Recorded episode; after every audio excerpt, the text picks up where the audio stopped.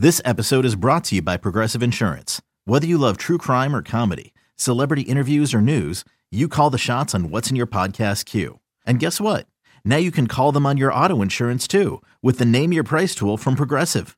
It works just the way it sounds. You tell Progressive how much you want to pay for car insurance, and they'll show you coverage options that fit your budget. Get your quote today at progressive.com to join the over 28 million drivers who trust Progressive. Progressive Casualty Insurance Company and Affiliates. Price and coverage match limited by state law. Hey, I'm Brett Podolsky, co founder of The Farmer's Dog. We make fresh food for dogs. We started the company when we saw what a huge difference it made in my own dog, Jada, when she stopped eating ultra processed kibble and started eating fresh, whole food. The Farmer's Dog food isn't fancy, it's just real food delivered to your door in pre portioned packs. It's better for them and easier for you. Get 50% off your first box at thefarmersdog.com slash podcast. That's thefarmersdog.com slash podcast.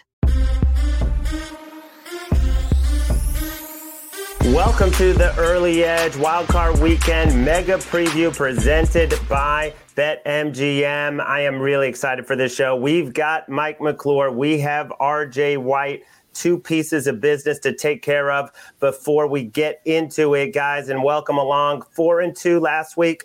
Excuse me. Let's keep that rolling. And everybody, please hit the like button. We're going to get started. Browns and Texans been two and a half and three back and forth this week. There seems to be a battle there. Um, a little discouraging or disturbing news. Amari Cooper sitting out today due to rest slash heel, but all all expectations are is that he will give it a go. And I do like the Browns at less than three just because of Joe Flacco. He threw for 368 yards uh, and three touchdowns in the first meeting. And I know CJ Stroud didn't play, but CJ Stroud has struggled against cover one. It's the only coverage that he has struggled against, and the Browns play more cover one than any other coverage. And I think Tank Dell not being there will affect them because when you have Denzel Ward, when you have Martin Emerson, you have guys who can help cover, help slow down Nico Collins. My play is the Browns laying less than a field goal. RJ, what about you? I'm on the other side. I want to get the three though, um, and at this line of two and a half, love throwing Houston in as a teaser. Big win for them last week. They're typically strong run defense collapse, and they only had one sack against Indy, um, but that was with no Jonathan Greenard. um, who I think is key to their pass rush. We'll see if he's able to play. Keep an eye on the injury report for him because he only played three snaps in that first game, and Will Anderson missed that first game against Cleveland completely. Uh, but Houston is 12th in sack rate on the season, and against these replacement tackles for Cleveland, I think they can have some success and get some pressure on Flacco. And that is the key to get pressure on Flacco. All three games where they scored 30 points, he had zero or one sacks. And the other two, where the scoring was a little bit more muted, he had multiple sacks against him. Cleveland's offense just 26th in yards per rush. I think the game is going to rest on Flacco's arm and DeMeco Ryans knows that he's going to bring the pressure there. And that Cleveland defense, talk about cover one. I mean, they allowed almost 30 points per game on the road, and they got to face those bad quarterbacks in the first meeting. The one issue where they have on the road is giving up explosive plays. And we know Houston can get explosive plays basically whenever they want. Doesn't matter if Tank Dell is not in there. They'll do it to Noah Brown, they'll do it to Nico Collins. And I think they'll be able to do it against this Cleveland defense as long as they get a little bit of protection against his pass rush. And, uh, and Bobby Slowik's shown that he's able to do that for CJ Stroud, no matter who's on the offensive line there. So I think the value is backing Houston here. I think this line should be closer to pick them.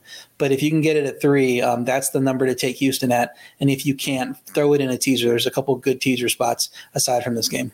RJ, you made a great point about Jonathan Greenard, who led the team with 12 and a half sacks. His status uh, is going to be critical on that ankle injury. The one thing I would counter on that Cleveland defense, everyone talks about the drastic home road splits, but they had the rest last week, and that should help Myles Garrett and the rest of that defense be closer to their home form than they were in some of those road games. They were very banged up. Mike, are you with me? Are you with RJ?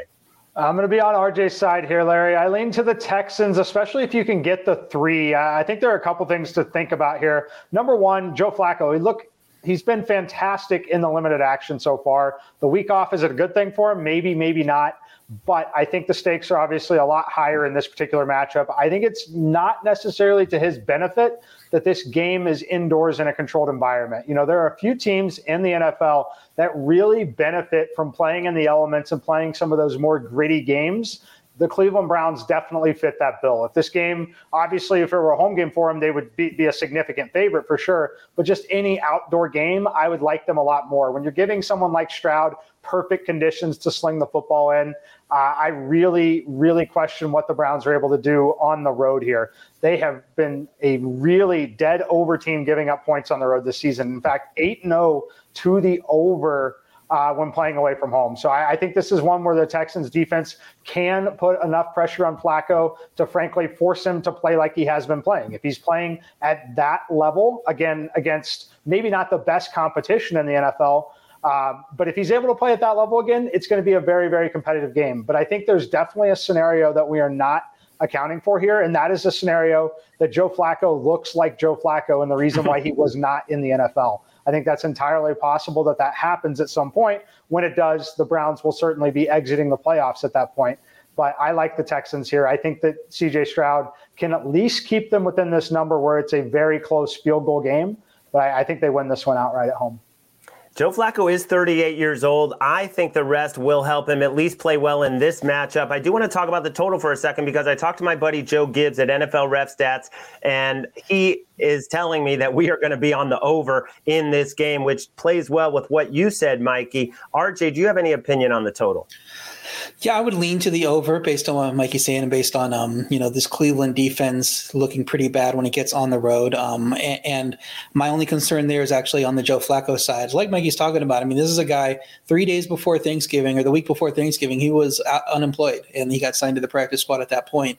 And it's really been a meteoric rise, and he is at peak value. And this Browns team is at peak value for me because of the uh, what he's shown in just a few weeks' time. And you know, he's had two, three great games, two solid games, and the market is all over them, and they push this Browns team up as high as it can go. I think in market rating when you consider that Houston's a pretty solid team on their own. So I'd be interested to hear um, if Mike, since Mikey's leaning on the Houston side, um, what he would make the game uh, when you factor in home field advantage. Because I think it should be on the other side of Pick'em. You know, I think the the Texans should be favored by a little bit, but um, I could understand it being Pick'em with the hype of the Browns. I just can't get behind three.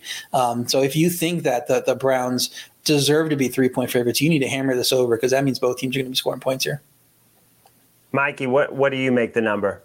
Yeah, I still have Cleveland as a slight favorite, a one point favorite here now uh, on the last run. But a lot of that is making assumptions. I've had to make the assumption that Joe Flacco is closer to what we've seen the last five weeks and not 38 year old Joe Flacco. And then I do have a knock on CJ Stroud a little bit, just being a rookie and everything that we've seen there. But I, I think that the Texans offense is definitely going to score. So Flacco has got to uh, like this isn't a game where Joe Flacco is going to go down the field and score 20 points and win a 20 to 17 game. I do not see that happening. If they if the, the Browns win this game, I think it takes a bare minimum of 24 points and likely 27. NFL GMs and owners can be wrong about quarterbacks. We saw nobody go after Lamar Jackson when he was available, uh, and now he's the MVP. So, you know, maybe the Jets should have uh, brought back Joe Flacco. But enough about that game. We will agree to disagree and see what happens Saturday afternoon. But now we go to Saturday night Chiefs and Dolphins. The Dolphins just signed Justin Houston. They may have signed other street free agents because they have nobody to rush the passer. When they lose Van Ginkel, you lose Goody. You're already without Chubb, without Phillips. Emmanuel Ogbah was inactive a couple of weeks ago by choice, and now he is a starting defensive end, uh, outside linebacker. On the other side, 34 year old Melvin Ingram. So if Patrick Mahomes cannot have a decent game, against this battered uh, Miami defense. Xavien Howard also supposed to be out. Uh, for the Dolphins, then I don't know when uh, Patrick Mahomes is going to have a good game. And I will say the Dolphins outplayed the Chiefs in the first matchup in Germany. Uh, they definitely were the better team. I believe there was a very fluky play with Tyreek Hill that kind of flipped that entire game. Uh, but this time it's a totally different story with how banged up they are. Short week, traveling. Plus, you have Patrick Mahomes, Andy Reid off a bye. They should be able to do enough. And we know about Tua's struggles in the cold. The good news for Miami, I'm on the Chiefs, as you can tell. The good news is Jaylen Waddle, Raheem Mostert, supposed to be back for this game. They're optimistic about that. So I'm on the Chiefs. Mikey, are you coming with me? I'm coming with you, Larry. I think this number should be six uh, at a minimum here. And, you know, there's a lot to talk about. When it comes to home field advantage in the NFL, we can talk back and forth about how much it's worth at certain times, what factors actually matter. I think this is a tough, tough spot for Miami. We can talk about the injuries on both sides of the ball, but I think you really have to focus on the defensive side of the ball. They've lost four linebackers in two weeks. The mid level of the defense there is what's most important when trying to stop this Kansas City attack. They do not throw the football deep down the field.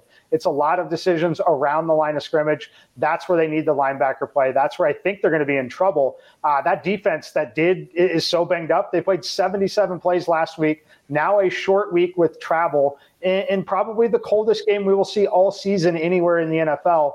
Uh, it's going to be absolutely brutal there. Kansas City naturally above average in terms of home field advantage. The weather fans are still going to show up there in this game. It's going to be a great spot. Andy Reid off the bye, Mahomes. This is one where I think there are a number of ways to attack it. If you want to look Dolphins team total under, um, the other thing to consider here, Tyreek Hill, he's very fast. He's taken a lot of shots, a lot of hits uh, in that last game against Buffalo.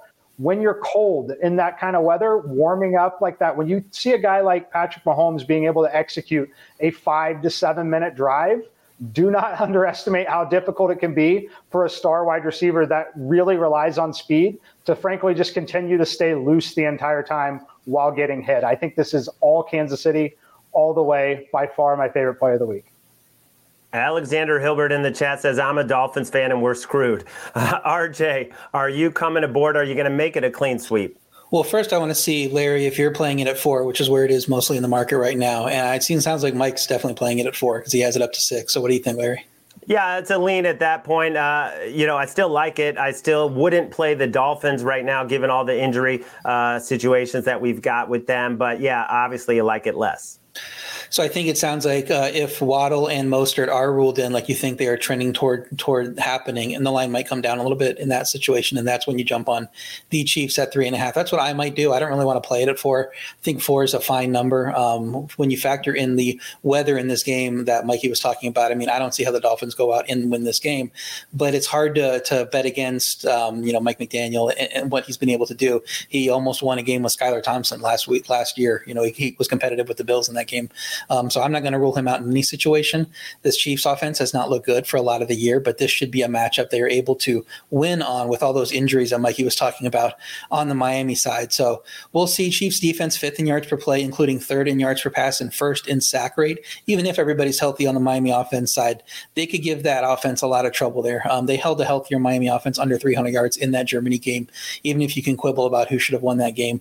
Um, the offense didn't play well in that game, but that was before Rashee Rice is, is, was uh, as much of a factor as he is now. And without the uh, Miami team having these pass rushers available, if you give Mahomes a little bit of time to throw, I think he's going to find Rice, and Rice could be in for a, a big breakout game here in his first playout game. The Kansas City offense was already second in sack rate. And they're, they're going to keep Mahomes clean. Um, he's unlikely to force himself into turnovers like Josh Allen did against the, the Dolphins last week and, and kept that game close.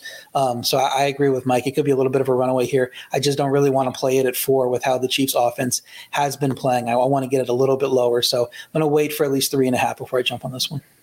And with the bitter cold and Miami's ability to run the ball, you know, that is their one path to success. I think they're going to have some success on the ground because Kansas City much more vulnerable against the run. That will keep the clock moving. I'm going to lean under on this total. RJ, are you do you agree?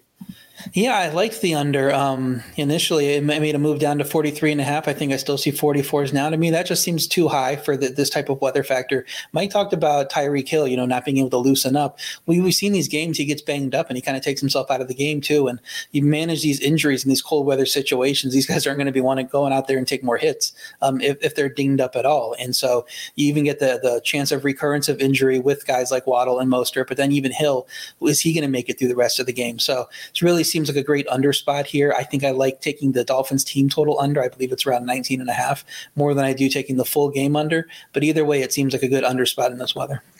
The Dolphins scored 14 against the Chiefs. That was their lowest point total of the season. To your point, RJ and Mike, are you with us in terms of the under? I am. I, I, lean that way. I'm not going to play it to start. The reason for it is I do think it's a decent spot for Kansas City to, to put up a big number themselves. Um, but I, if I had to play it, it would be the Dolphins team total isolated. Uh, again, makes a little bit of sense considering I'm up to six on the on the side. So you looks like we've lost the 20 and a half. It was mostly 20 and a half. Uh, obviously, a very key number being 20.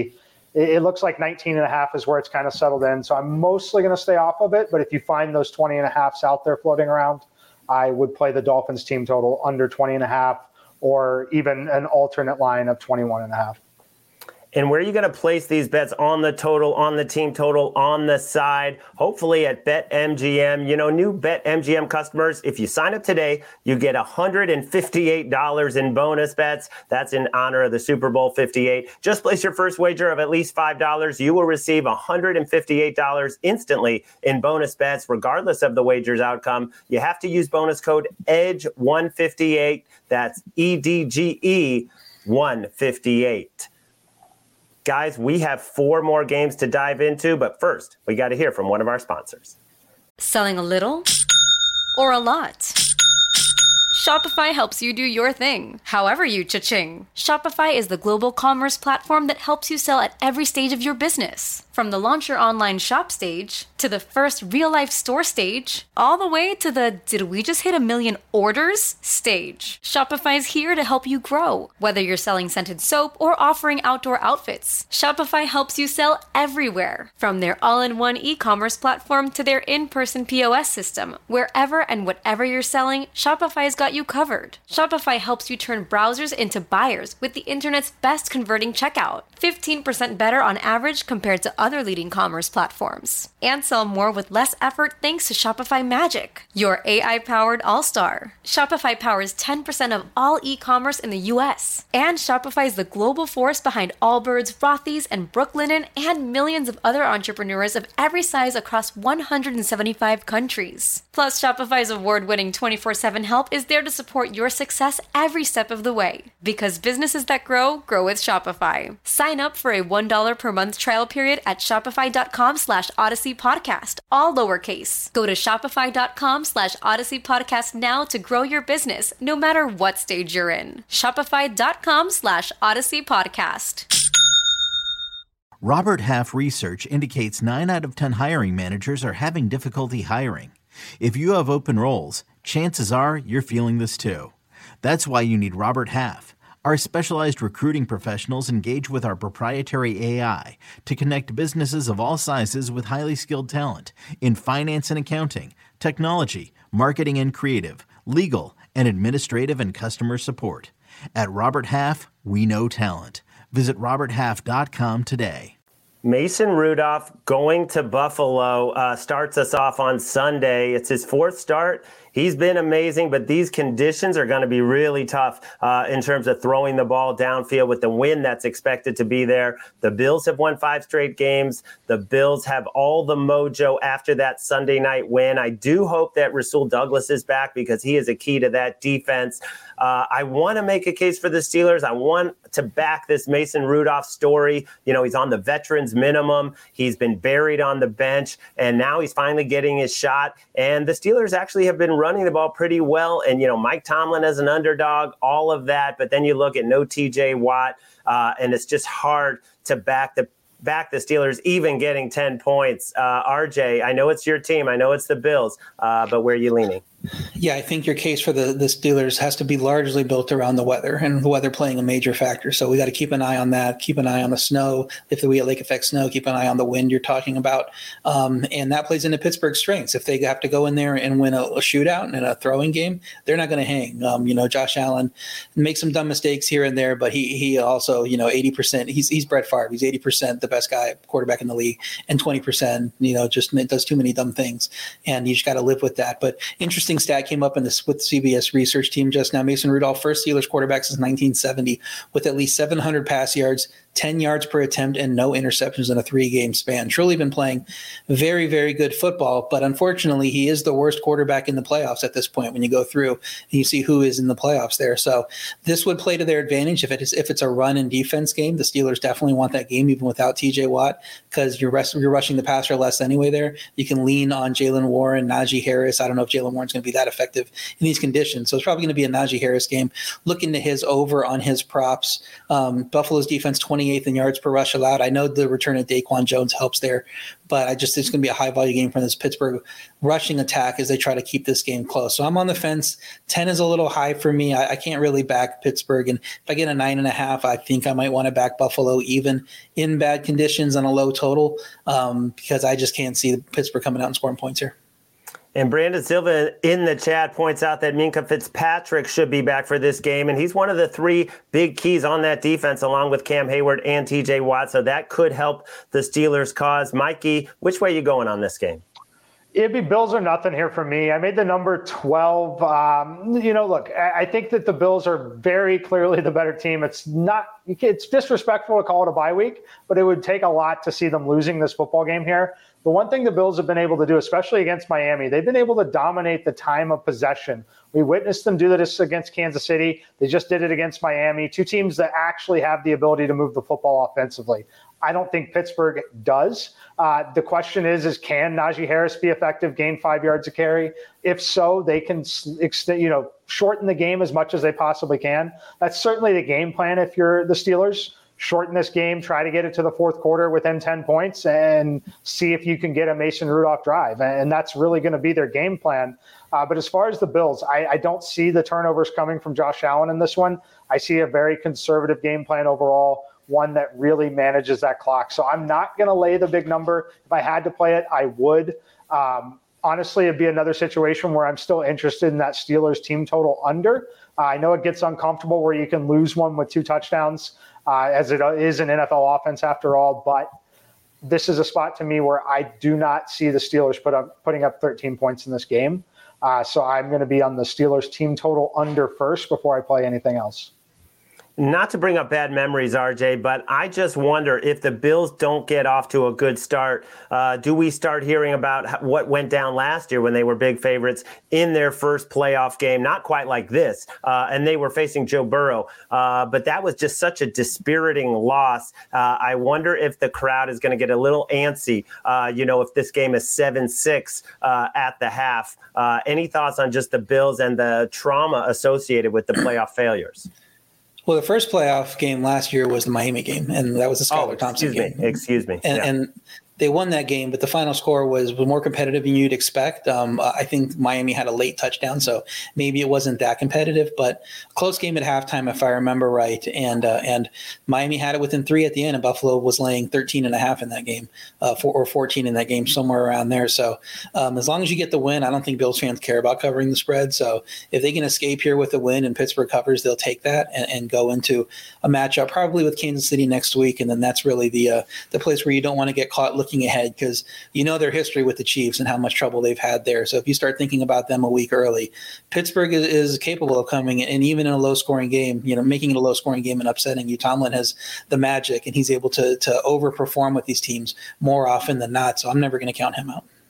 Yeah, these next two games that we're diving into, I think, are the highlight of the weekend. When you talk about the Packers and the Cowboys, uh, this is going to be a high scoring game. 50 and a half is the total. I'm on the Packers. Uh, it's not just because of Mike McCarthy's playoff uh, failures. It's more just the way he tends to coach in these games. He tightens up. He just want to. He just wants to get the win. If he gets the lead, he's going to try to run the ball. And the Packers, I think a lot of people are, are still not believing what we're seeing. What they did against a very good Bears defense and that basically flawless game that Jordan Love had and could have had a couple more touchdowns uh, was very impressive, especially Aaron Jones. That guy is healthy. That's how you attack the Cowboys. That takes the pressure off of Jordan Love. I, am not saying the Packers win the game outright, uh, but I think they have turned a corner late in the season. And I think they can easily lose this game by a touchdown. Mike, uh, where do you stand? Right there with you, Larry. I like the Packers plus seven and a half. And, you know, I'll be the first to say the Cowboys have been fantastic at home in a dome. However, I think that this Packers team is going to be better in that situation as well. First of all, Aaron Jones has been phenomenal since returning. He looks really good. An added weapon in the passing game for Jordan Love, which is absolutely critical. Uh, but, you know, I talked earlier about the, the Cleveland Browns being a team that definitely wanted to play outdoors, play in the elements. That's what they're used to. We're so used to having that be true for the Green Bay Packers at times. I don't think that's true. When you look at what they want to do with Jordan Love, the deep shots down the field, if he's taking those, I want those to be in a dome, in a controlled environment, in perfect conditions. That's where I think they're going to be set up for some success here. I also think it really helps Aaron Jones overall. Some of the ball security, holding on to the football absolutely critical things here. So I, I, think the Cowboys are good. It wouldn't shock me if McCarthy struggles in this particular spot overall. I think Dallas definitely finds a way to win the game, but I think Jordan Love is going to be able to hit the deep shot or at least draw the pass interference penalty often enough to keep a drive alive put up points. Also, looking at the Packers, they didn't get to play a lot of games indoors this year, but when they did, that offense was humming, uh, averaging about 27 points a game. I think they're going to be able to score points here. I'll take the seven and a half with the Packers. Yeah, and what they did against that Chiefs defense, uh, a very elite defense, was very impressive. Unfortunately, Christian Watson, we still don't know. Uh, he's missed a bunch, and, and there's no guarantee that he'll be out there. But there are weapons still with Reed and Wicks and Aaron Jones. Uh, RJ, are there any other injuries in this game that you're keeping an eye on? Yeah, we'll, we'll see. We'll see the state of the Cowboys' offensive line. That's been an issue later in the season, so we'll see um, if they're healthy there. Uh, so that that would be one. I'm interested in this game and to see what Mikey thinks about live betting this game because uh, it really seems it's like a situation here where it's really going to depend on how Love is playing and if Green Bay can get an early mm-hmm. lead. If they fall behind, that Dallas pass rush can tee off on Love, and um, I think he's going to struggle there. And Dallas wins, got running away with it. So um, if you wait and see if, if the Packers get a score first, uh, they're definitely going to cover and, and, probably make it a competitive game. And if they don't, you know, the Cowboys could run away with it. So you're looking to do that, Mike. You're looking to see who scores first and kind of live bet from there. Definitely looking at it uh, and really just looking to see what the Packers defense can do here, though. You know, when you look at Dallas and the defenses they played, I'm using another screen here. They, they put up 38 points against Washington, were held, you know, to 20 against Detroit. 20 against Miami, 10 against Buffalo. And then Philly, they put up 33 points. But how good is the Eagles defense right now? Uh, Washington again, Carolina, the Giants, like it's, and then Philly in that division. Like, I don't know how many great defenses they played all year. Uh, so I think that, you know, I'm not saying the Packers defense is great, but I think this game can get very, very competitive. So what I'd be looking for in terms of live betting Dallas side, uh, I'd be looking for three and a halfs, uh, essentially. I, I want to be able a four point victory, I think, is going to be more likely than anything. I make the number six in the game, but three and a half would be the entry point. Uh, and I think that where you would see that would be a scenario where potentially the Packers score first, uh, and, and then Dallas is in a spot on the field where they are either about to punt or a long backed up drive. That's where I think you might start to see that. Um, but if Green Bay is able to have some success early, I would also be looking at live overs uh, just because if, if they're going to have some success, I certainly expect Dak and CeeDee Lamb to be able to figure it out. Uh, this, this thing could be a, a, big, big shootout here. RJ, you know, uh, Cowboys four point win, that works well with the teaser that you have. Yeah, I'm teasing Dallas down to minus one and a half. It's interesting what you said. You don't know that uh, the Packers are a great defense. I don't know that they're a good defense. I mean, they played well against the Bears, but you know, a couple weeks ago they let the Panthers do whatever they wanted to them. And the Panthers are a terrible offense that got shut out in the last two games. And in that game against Green Bay, we saw uh, Bryce Young had his first 300 yard passing game, going up and down the field, scoring whatever they wanted, and, and they covered that game. So um, it's interesting to me what Packers defense shows up. I mean, if that defense shows up, I think the Cowboys score 40 in this game. And, and I think it's hard for them not to cover even the seven and a half there because this is Jordan Love's first playoff game. We haven't talked about it in any, any of these first matchups, but typically there's value going against the playing the, uh, on the spread against the quarterback that's making his first playoff start. Um, I didn't do that with CJ Stroud. I, I, do like CJ Stroud in that game, but the other ones, I think you can talk yourselves into saying that it's going to matter here. And Jordan Love, he looks like he's ascending. He looks like he might be a top 10 quarterback in the league based on how he's performed the last few weeks, especially as he's kind of dealt with all these injuries and still had a offense that finished eighth in yards per play, top 10 in rush and pass, top five most sack rate and third down rate. Um, so they're looking really, really good on offense. Can he keep it up in this high pressure playoff situation on the road against a Cowboys defense that typically plays a lot better at home and, uh, and with all the pressure on him? I think it's a lot to ask for for him. You know, I think he'll get there eventually. Um, but in this first playoff appearance, I kind of like Dallas here. It's going to come down to seven at some point. That's probably the place where I'm going to play Dallas with with the minus seven. Um, but at seven and a half, love throwing in a teaser. So I have Dallas minus one and a half and Houston plus eight and a half as my teaser this week. And so, RJ, you're saying the Packers defense uh, is going to have a different challenge with Dak Prescott than they did with Jaren Hall and Justin Fields uh, the last couple of days? Just a little bit. You, and you talk about how they performed very well against that Bears defense that's been playing very well too. The Bears also got eliminated from the playoffs the week before that. And and they wouldn't be the first team to kind of, you know, feel like, oh, we just missed our opportunity and then kind of mailed it in for the last game. So um, I take a little bit of what happened with the Packers in that game with a grain of salt. They they statistically they blew them out, but it was still only an eight point game on the score, or uh, I believe an eight point game on the scoreboard, 17 to nine, and um, didn't really win a huge game, even though they did cover. Um, so so I, I don't know what we're getting from the Packers here feels like it could be they win this game 45 42. They could lose the game 42 to 10. I just don't know. But both of those would go over the total, and that's where I would lean on this total. You got to hope Romeo Doubs plays. He's day to day. Uh, we haven't heard about Christian Watson yet, but there's just so much speed on both sides of the ball. I got to lean over on this one. What about you guys starting with Mikey? Yeah, it would be definitely on, I mean, over or nothing here. I'd be looking for a live over, though. I think there's definitely a scenario where the first drive stalls, uh, you, you lose five, six minutes. You get this thing down, uh, you know, under 48, under 47 and a half, even at some point. That's where I'd be looking. So, but yes, definitely uh, over or nothing here for me. RJ? Yeah, it depends. Do we get? I like his live over, it, especially if it doesn't look like Packers are putting up any resistance at all to this Dallas offense, which could throw all over them. We know Dak Prescott he's he from his first year in the league, he was what a fourth round pick, and, and I think he went out and won Rookie of the Year and looked amazing, looked like a franchise quarterback right away. But this Super Bowl appearance has been elusive, and they just have not gotten it. Clock's kind of ticking. This feels like the year where they got into the two seed. San Francisco, as much of a juggernaut as they look some weeks, they looked a little bit, um, especially against the Cowboys too. They look like beatable some weeks too, and they're dealing with some injuries now. So it feels like this might be the the the week that this might be the year that Dallas feels like we need to go to the Super Bowl and win the Super Bowl here. And I just expect him to be on his best game. He was an MVP candidate this season. So I think he's going to score a bunch of points. I'd be looking for that over 29 and a half on the Cowboys team total more than I would the full game. Just because, like I said, I think the, uh, the, the scenarios that Green Bay's offense could factor into this game are so wide that they could score 10 or they could score 45 here.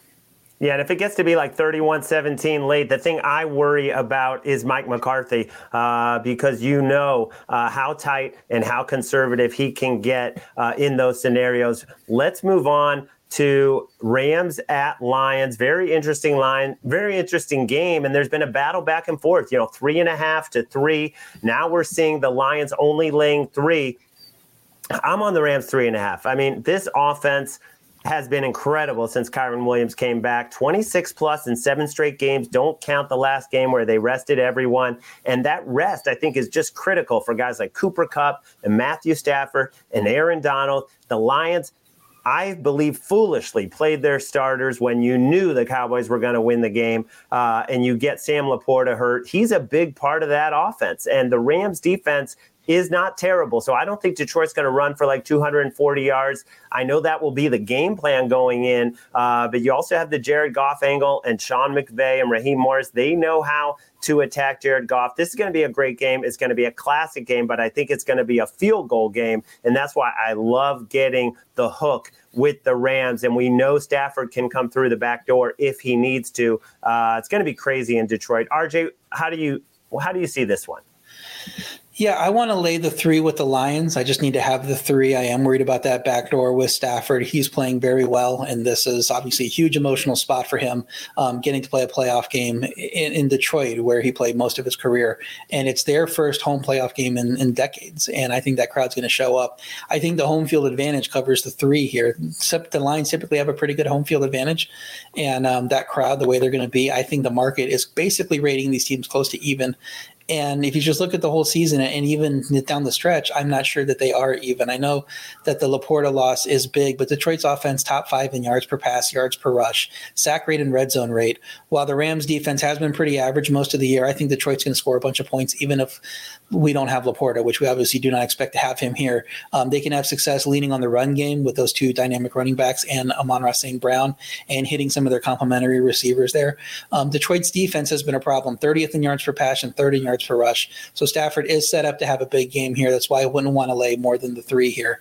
Um, Detroit's held one opponent under 20 points since the week nine bye, but they really haven't faced a lot of great, um, you know, offenses in that stretch. So we'll see. I think it's going to be a high scoring game. I think over is the way to look in this. I like that more than the spread, but if I'm bracking the spread, I'm back in this home team, finally getting to see Detroit in a playoff game and, and you know, getting to face the, the return of the, the, the former quarterback here. I think they're going to win this game probably by a field goal, but, but maybe by a little bit more. So lay the three if you can get the three. If it's three and a half, I'm not playing this game.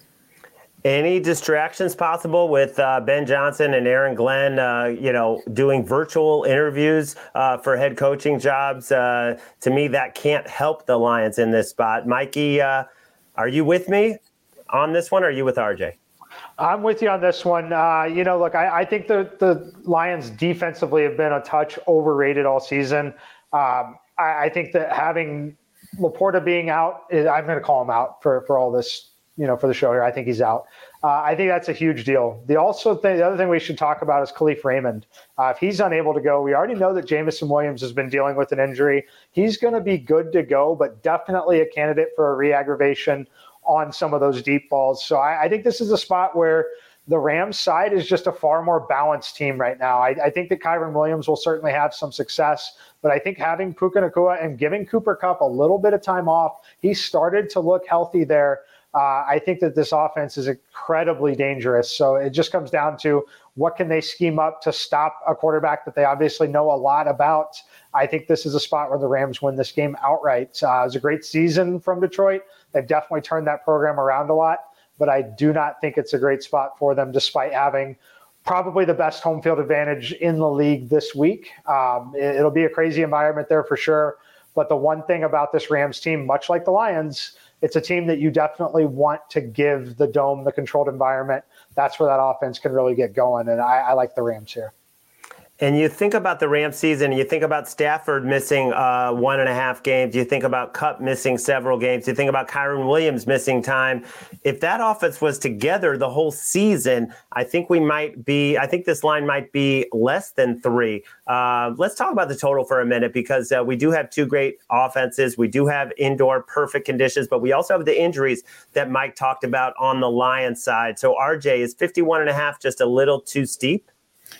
No, if I'm going to play it, I'm going to play the over probably. Um, though it's interesting. Uh, you look at the you talk about the uh, the injuries on the Ram side, um, and now they're getting guys healthy. That Detroit defense, as bad as it's been, they've also had to deal with injuries for a lot of the year too. C.J. Gardner Johnson just activated. That's a big get back for them. They've been missing him most of the year, um, and uh, it, the the safety, I believe, Ife Melifonwu was his name, um, has actually been um, stepping up in his absence. The last few games, getting some turnovers there. It'll be interesting to see those guys on the field give a little bit more depth to that secondary, and then Alim McNeill also um, brought off the injured reserve this past week too with Gardner Johnson.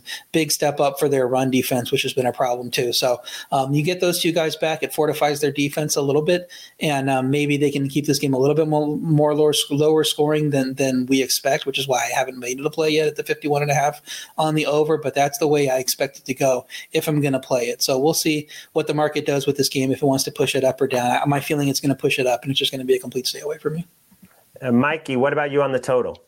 Yeah, I actually lean to the under slightly here. Uh, we've seen Detroit kind of like that Dallas game. We've seen them be able to have some success on the ground and have some of those longer sustained drives. I don't know what the real deep ball looks like here. I know that Amon St. Brown is someone that runs over the middle of the field a lot, but if you remove a guy like Kalif Raymond, if he does not able to play and Jameson Williams a little banged up, I don't think we see as many deep shots down the field from the Lions. I think we see uh, Dan Campbell kind of keep it a little closer to the vest and really just try and get this down and, have a shot to win this thing late. So I personally lean under pretty heavily here as I have the number down to 48. And as Rams backers, the one thing I think we both have to be worried about is special teams. Let's hope uh, the Rams special teams doesn't burn us uh, come Sunday. Guys, we have to get into the Monday game, but we also have to hear from one of our sponsors. When you need mealtime inspiration, it's worth shopping Kroger, where you'll find over 30,000 mouth-watering choices that excite your inner foodie. And no matter what tasty choice you make, you'll enjoy our everyday low prices, plus extra ways to save, like digital coupons worth over $600 each week. You can also save up to $1 off per gallon at the pump with fuel points. More savings and more inspiring flavors make shopping Kroger worth it every time. Kroger, fresh for everyone. Fuel restrictions apply. Mother's Day is around the corner. Find the perfect gift for the mom in your life with a stunning piece of jewelry from Blue Nile. From timeless pearls to dazzling gemstones, Blue Nile has something she'll adore. Need it fast? Most items can ship overnight. Plus, enjoy guaranteed free shipping and returns. Don't miss our special Mother's Day deals. Save big on the season's most beautiful trends. For a limited time, get up to 50% off by going to Bluenile.com. That's Bluenile.com. This may not be the most exciting matchup uh, when you talk about the Bucks and the Eagles on Monday Night Football, and uh, people have been just trashing the Bucks. Uh, yes, they were nine and eight, but they did finish five and one. The defense allowed 16 points a game during that stretch, and they covered that number. I know they only won nine to nothing, uh, but that was a cover. That was meeting expectations, actually exceeding expectations against the Panthers, who took a lot of money uh, late in the week. Uh, for me, I could only look at the Bucks just because of how banged up the Eagles are on both sides of the ball. The Eagles' defense over the last six weeks giving up 30 points a game. So two more touchdowns per game. I know they played a tougher schedule than the Bucks have down the stretch. I'm not saying they haven't, uh, but to me, it's going to be Buccaneers or pass. I am worried about Baker Mayfield uh, and him being 100% healthy, but against this defense, I think those receivers should have some success. RJ, uh, are you on the Buck side or the Eagle side? I am all over the Bucks. My favorite bet of the week is taking the Bucks now that it is at plus three. Uh, plus three is a line, making the Eagles three point favorites on the road here. Is evaluating an Eagles team that has not been on the field the last few weeks, and I don't know, you know, how they're going to flip the switch and become the team that everybody thought they were several weeks ago. Another awful game from their defense against the Giants, six point three yards per play, three straight touchdown drives allowed in the second quarter, ended the game early, and um, the Eagles had no no you know issue with with giving up after that and putting the backups in, even even though some of their guys got hurt hurt before that. You see AJ Brown suffer an injury, so that's another one. Um, dealing with DeVonta Smith dealing with an ankle sprain. We'll see if he's back. Hurts managing a finger issue. We'll see if that affects him at all. Um, and you know, very top heavy team, so you start getting dinged up with your stars. It's going to be tough against this Bucks defense that, as you mentioned, playing better down the stretch, have gotten healthy, um, can can can stop you a little bit on the run and in the pass at this point now. Um, shutting out the Panthers, it really you don't get a ton of credit for doing that. Jacksonville did it the week before, but um, you know, better than giving up a ton of points like Green Bay did to them. Um, their the, the offense has been a little bit sluggish the last few weeks, but they're 13th in yards per pass. I think they'll execute consistently against this Philly defense that's now 31st in third down rate, 30th in red zone rate. They're doing everything wrong situationally, and I think they're going to give up points here. The switch to Matt Patricia as the play caller has not worked out. Don't know if they switch that up, um, you know, th- this week and try to do something different because they are just, you know, getting pounded by the teams like the Giants and the Cardinals. When you get to a, a playoff caliber team, which bu- the Buccaneers are, I believe they're at least a league average team, and that's around what the Eagles are at this point point with with their injuries and how bad the defense is playing. I don't see why you would rate them much higher than average. Throwing home field for the Buccaneers, I think they should be favored in this matchup. Um, I think that uh, the Week Three matchup does not come into play where Philly dominated them. This is a significantly worse team, and the Buccaneers should win this game. So give me Tampa plus three as a best bet pretty easily. And RJ said it's his strongest play of the week, his favorite play of the week. I will note the Eagles are plus five in point differential, uh, which is a pretty bad record considering considering they started 10 and 1. But the 10 and 1 was a little bit of a mirage. They pulled out a few of those games where they were totally outplayed, and then it started to come home to roost over the last stretch of the season. But I still think we have that perception, you know, Super Bowl team, all the talent, and it just takes time to erode that public perception, which is why we're seeing minus three. Mikey, where do you stand? Yeah, I'm looking at the total in this one more than the side. Uh, you have unfortunately lost the 44 a lot of places. There's a couple floating around out there still. For me, it's going to be an under uh, at 44. Worst case scenario, you push a game in a 24 20 game. Uh, that's kind of where it projects to me. I do not think this total should be the exact same as a game like Browns Texans in a dome in a controlled environment. Uh, the Eagles offensively have been pretty poor right now especially with the wide receivers banged up. Both probably going to be out there for this game. But when you look at that receiver core, I still think that they're going to not be taking the deep shots down the field. I think they're going to try and possess the football. Uh, I think the Bucks defense is good, not great. So I think they surrender yards between the 20s, keep the clock running, uh, and have some success in the red zone defensively. So I like the under in this game. Uh, I think it should be closer to 41 here than the 44. The market is definitely reacting that way. Uh, I believe we opened at 45. Uh, but it wouldn't shock me at all if this thing got down to 42, 41 and a half by, by the time this thing kicked off, depending upon the injury news that we get uh, by Monday and the weather conditions. You know, Tampa, it's always live to have rain. Uh, they're very much in the forecast here. So for me, under or nothing in this game and I know we're early in the week, but right now I'm seeing 60% chance of rain. I'm seeing wind around 15 to 25 miles per hour that could affect it. So I do like that uh, under lean for you, Mikey. Let's take a look at our best bets. We've broken down six wild card games. And RJ, I'm going to start with you and your strongest play. I have the Buccaneers plus three. I think that uh, the market is way overvaluing the Eagles at this point, um, and, and, just getting plus three is kind of a gift for us. That line should be on the other side of Pick'em to me. I have teaser of the Texans plus eight and a half and the Cowboys minus one and a half. I would play the Texans plus three if that becomes available. If not, perfect team to tease with the Cowboys, who I think are going to win that game against the Packers, a team that I think might be getting a little overrated at this point. Not enough, um, you know, being paying attention to how bad their defense has been down the stretch.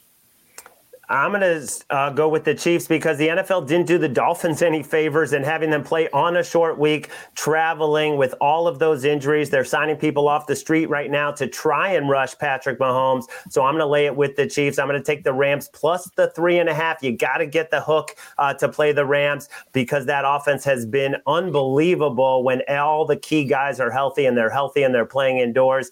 And then the Packers, this this is, I think, going to be the most intriguing game of the weekend uh, to see Mike McCarthy in maybe coaching for his job, which is, you know, shocking to say against Jordan Love, who has nothing to lose, who is playing great football right now. And I think the Packers can do enough uh, to at least just lose by a touchdown. Mike, let's hear from you.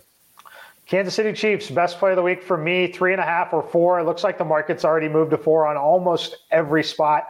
I would grab it now because I would be stunned if we didn't see four and a halfs at a minimum. You definitely want to keep that four point push condition alive uh, in a game like this in a playoff. But when you look at Kansas City and the best way to stop them, you've got to have a strong second level of the defense. Miami's down four linebackers in two weeks, played a ton of defensive plays last week.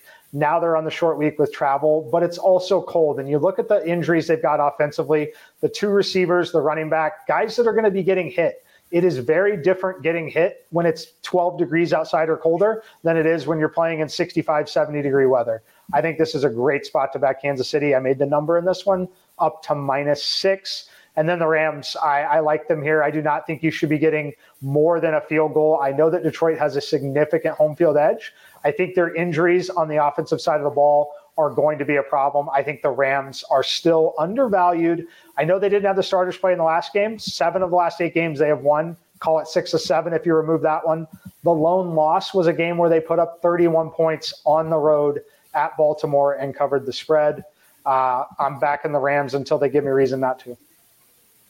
Rick in the chat said he loves your plays. Mike, I love your plays. Amax joins the chat. Great to see you. And the one thing I like about our show next week when we break down the divisional round is that it will be Tuesday, right after we have all the matchups. Uh, so we'll have that Monday night game. The board will be set for Tuesday, and we will be here every single week through the Super Bowl, same time, 4 p.m. Eastern Tuesday, uh, breaking down the NFL. Let's have a great week. Good luck, everyone. We will see you on the early edge. 10 a.m. tomorrow on this channel.